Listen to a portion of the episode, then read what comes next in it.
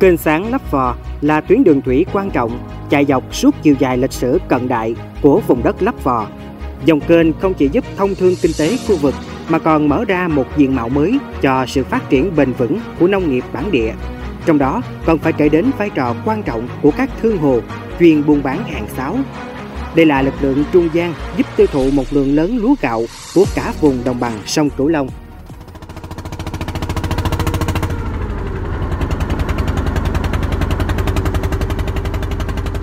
Không ai biết nghề hàng sáo có từ bao giờ. Chỉ biết hầu như ở khu vực nào của vùng đồng bằng sông Cửu Long cũng có vài ba gia đình làm nghề hàng sáo. Các cụ cao tuổi được thế hệ trước truyền lại rằng nghề này đã có hàng trăm năm. Có lẽ xuất phát từ hoàn cảnh cần có gạo dự trữ cho ngày đông, nên nghề hàng sáo sớm hình thành là điều dễ hiểu.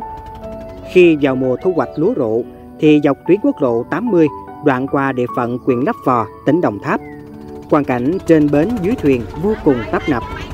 Mỗi ngày, hàng trăm chiếc ghe thuyền buôn bán lúa gạo đậu sang sát chờ nhau, chờ tài lên lúa.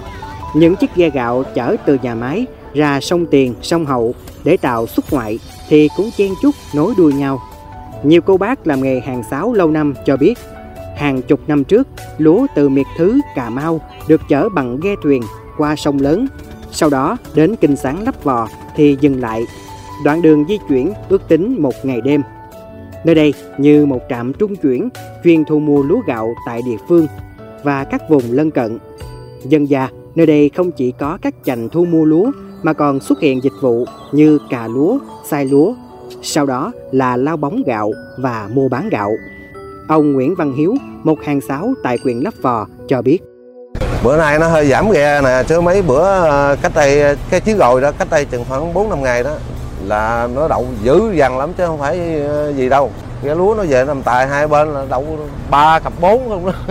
Ở bển là không có bến đậu luôn mà. Bên ờ, công ty phát tài nè. Nói chung ra là các tỉnh ví dụ như ờ, biết cái doanh nghiệp đó cái công ty đó nó làm ăn coi như là uy tín rồi thì mình tập trung gì đó. Cũng như tôi hoặc là những cái người làm hàng sáo khác á, à, biết ở đây làm ăn gì mà giá cả cũng như người ta mua gạo nó cũng cái giá nó cũng hơi nhỉnh hơn những cái công ty khác thì tập trung về đây sấy xây rồi bán luôn tại đây luôn Tại miền Tây có hai trung tâm mua bán gạo nổi tiếng xưa nay, đó là chợ gạo Bà Đắc, tỉnh Tiền Giang và đoạn kênh sáng từ Lấp Vò đến Sa Đéc, tỉnh Đồng Tháp. Người trong nghề ngầm quy định, tại Đồng Tháp, khu vực đoạn kênh sáng Lấp Vò đi ngang qua cho đến thành phố Sa Đéc. Lúa gạo tại đây sẽ được thu mua và xuất khẩu ra nước ngoài. Còn chợ gạo Bà Đắc, đoạn cặp quốc lộ 1 thì chỉ bán trong nội địa và một lượng nhỏ xuất khẩu. Dọc theo tuyến kinh Lấp Vò là vô vàng nhà máy chế biến lương thực, thực phẩm cùng sự xuất hiện của hàng ngàn ghe buôn giúp giải quyết một lượng lớn lúa gạo do bà con miền Tây sản xuất ra. Nói về lịch sử con kênh này thì phải kể đến năm 1867, sau khi thực dân Pháp chiếm đóng ba tỉnh miền Tây để nhanh chóng bình định quận Sa Đéc và lục tỉnh Nam Kỳ Đầu thế kỷ 20, thực dân Pháp đã cho tiến hành đào 14 con kinh, trong đó có 3 kinh nằm ở huyện Lấp Vò ngày nay. Đó chính là kinh Lấp Vò, kinh Thầy Lâm, nối từ sông Sa Đéc qua đất sét để lấy tiêu điểm cho vùng Đông Hưng và Mỹ An Hưng. Và con kinh thứ ba là kinh nối từ đỉnh Sa Đéc với ngọn Lai Vung dài 4 km. Và cũng từ đó, ngành nông nghiệp của Lấp Vò cũng như những nơi có dòng kênh sáng đi qua ngày càng phát triển không chỉ thuận lợi cho việc trồng lúa cho các loại cây nông nghiệp. Ngày nay, hai bên bờ kênh Lấp Vò còn phát triển những ngành hàng liên quan đến lúa gạo. Các công ty lương thực mua bán và đánh bóng gạo xuất khẩu tập trung về đây ngày càng nhiều. Theo đó, những thương buôn hàng sáo cũng ngày càng đông. Nơi đây không chỉ giải quyết một lượng lớn lúa gạo làm ra, mà cuộc sống của người dân bên dòng kênh sáng theo đó cũng ngày một sung túc. Công ăn, việc làm của người dân được ổn định không phải tha hương cầu thực mà kinh tế ổn định phần nào cũng nhờ dòng kinh này mang lại. Ông Nguyễn Văn Hiếu cho biết thêm. Thì à, thí dụ như mình vô vụ đông xuân thì mình vô đồng vô đồng rồi à, ví dụ lúc nào mà cái thời tùy theo cái thị trường thời điểm nào cái loại gạo nào cái loại lúa nào mà công ty nó ăn mạnh thì mình uh, mua loại giống đó Gà này thì 80 tấn. Trung bình mình đi như vậy là vô vụ đông xuân này vừa mua vừa nằm tay nếu như xong một chuyến thì cũng có khoảng 4 tới 5 ngày. Là trung bình thì tháng cũng khoảng 5 6 chuyến. Nó gì đó. Cũng đi lê gai lê gai hoài quanh năm chú vì mình đã sống cái nghề sông nước này nghề lúa gạo. Nói chung ra cái nghề này thì nó cực có một điều là mình thức đêm đó mình tranh thủ cái thời gian để mà coi như về nằm tài những ngày mưa gió kéo dài lại trùng thời vụ cấy gặt nông dân bận không có thời gian nhiều để xay lúa giả gạo nên họ phải mua gạo cho tiện đấy cũng chính là thời điểm những người làm hàng sáo gia tăng công suất tranh thủ làm ăn Do vậy, nghề hàng sáo cũng có tính chất thời vụ.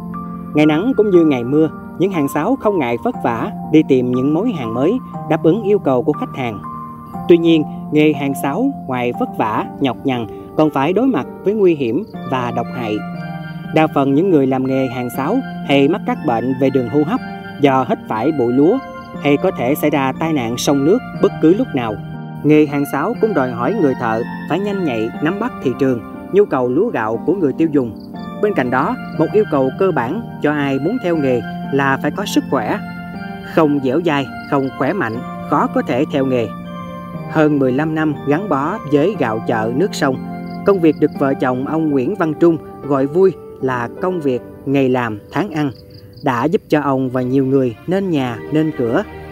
Chiếc ghe buôn bằng cây với tải trọng 6 đến 7 tấn năm nào, sau một thời gian đã được cơi nới thành chiếc ghe sắt 80 tấn là phần thưởng cho thành công với cái nghề theo đuổi suốt mấy chục năm qua.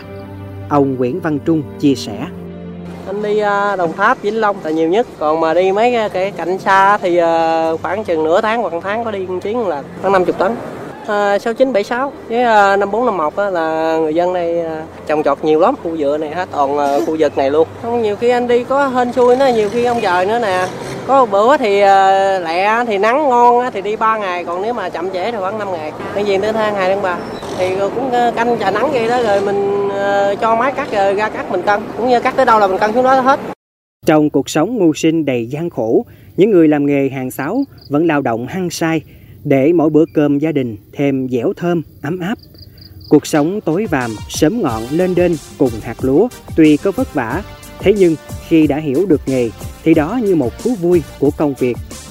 Cũng nhờ vậy nên dòng kinh sáng lấp vò luôn nhộn nhịp thương thuyền qua lại, bức tranh miền quê trong mùa gặt lúa.